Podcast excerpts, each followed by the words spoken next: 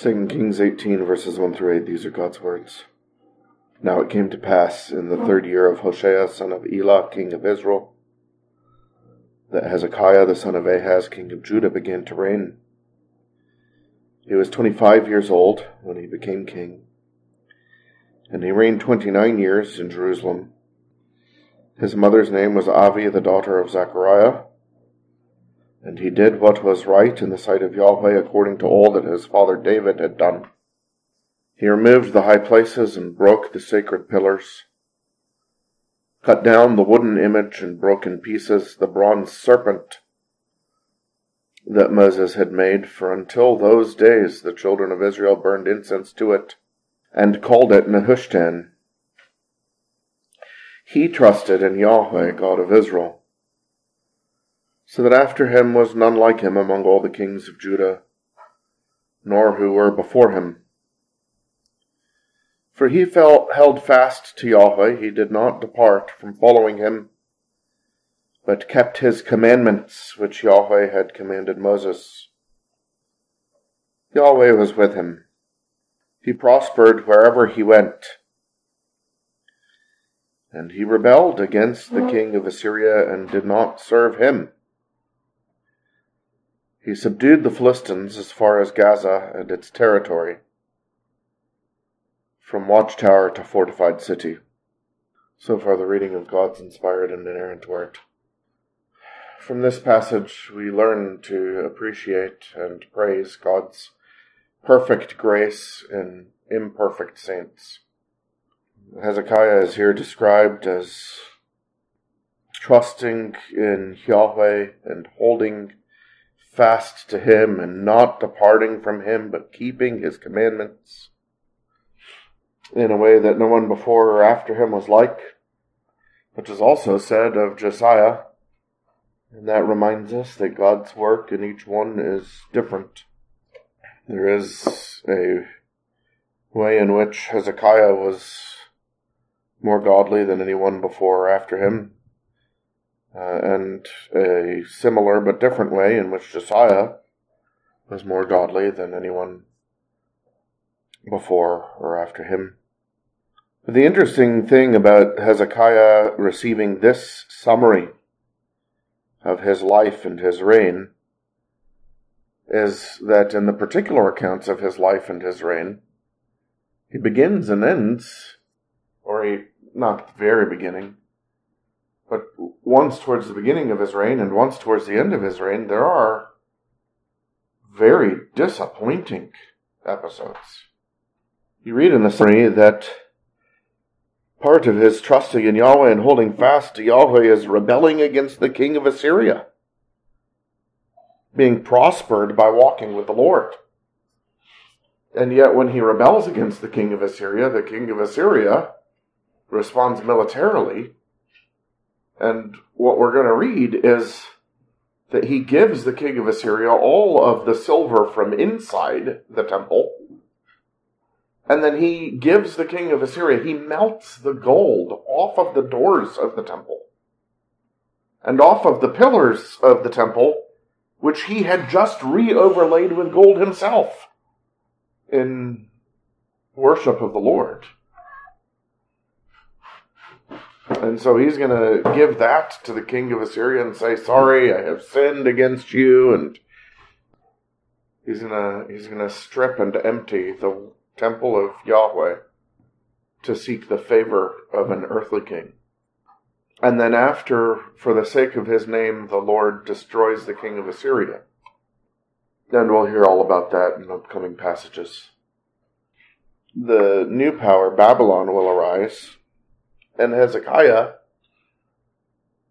is going to show off to Babylon uh, all that is in the king's treasuries and all that is in uh, all the treasury of Judah, in part in pride, I'm sure, in part to communicate to Babylon, you know, you should really have a strong Western ally and you can't do better than Judah. And so it's interesting that there are these two huge incidents of failing and sinning. And yet the summary focuses not on the remaining sin, not on these scandalizing, spectacular moments of the display of that remaining sin, but on the grace of God that had re- restrained his sin and produced in him faith and love and obedience. Because that grace is real, and that faith is real, and that love is real, and that obedience is real, despite its imperfections. You see, whether we look at ourselves or whether we look at another believer in whom a genuine work of grace has done,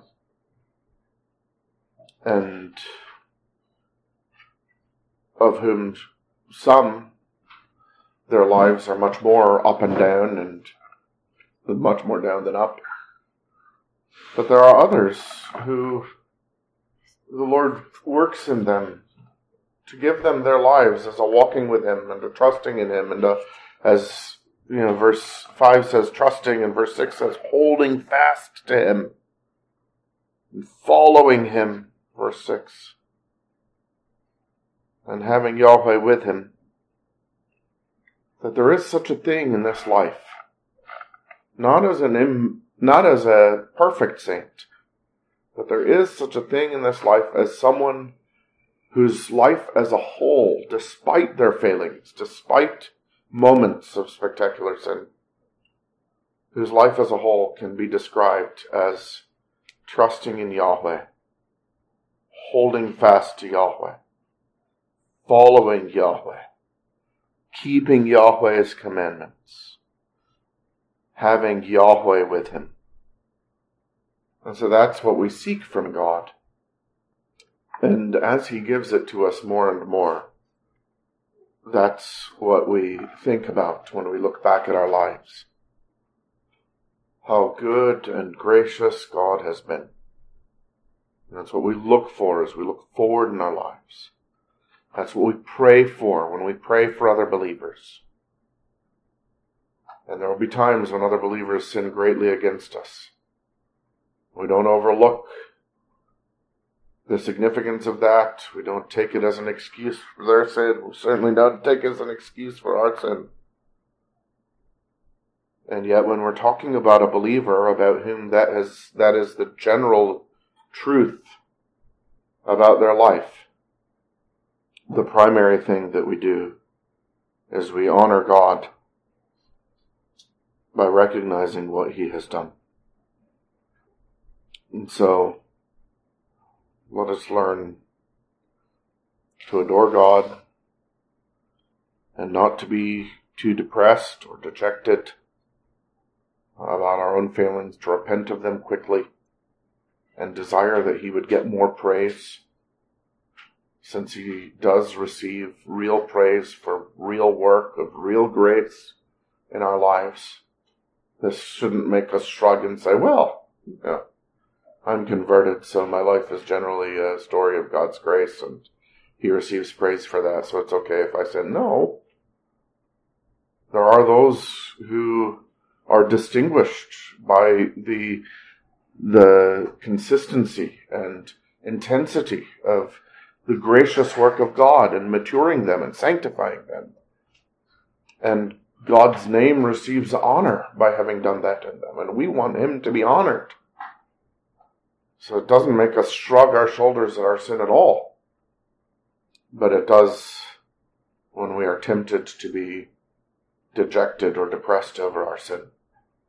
Make us to say, the greater story is the grace of God.